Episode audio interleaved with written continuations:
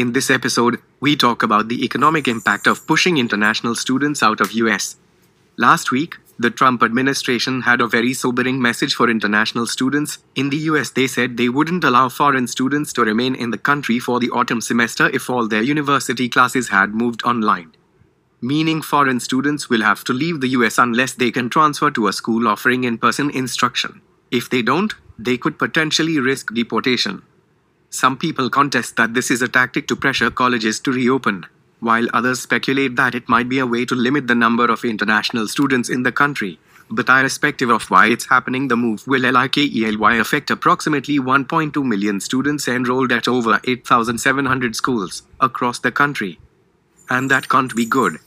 Now, most people assume foreign students crowd out domestic applicants. After all, it does make intuitive sense. There's a fixed supply in the market, and if you let foreigners take a lion's share, domestic students will have very few seats to contend with.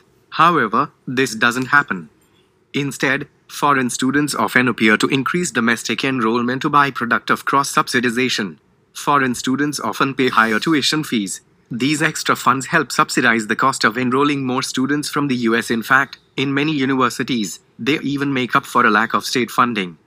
As an article in the Forbes notes, some top universities' international student enrollments have become so large, they have become dependent upon this revenue to operate.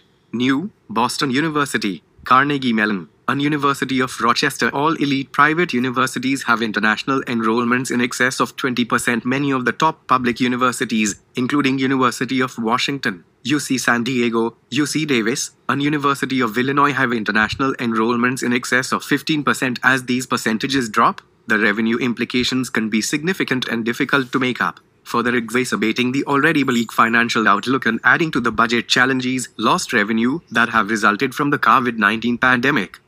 And it doesn't stop there. This will hurt local businesses and put a dent on tax revenues as well.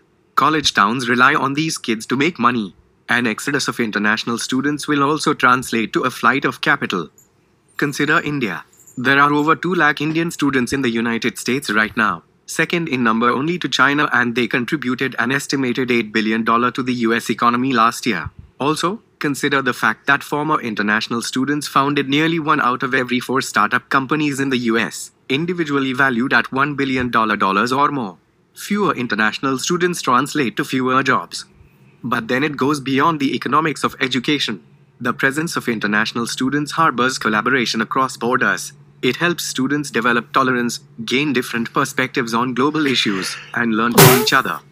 As Marvin Krislov, president of Pace University, elegantly pointed out, learning and living alongside people from around the globe helps all of our students learn to avoid stereotyping and form more informed opinions. It gives them a better understanding of international issues, foreign affairs, and immigration issues. It provides opportunities for unique cross cultural experiences, whether celebrating new holidays, sampling new cuisines, or traveling to visit friends in their home countries.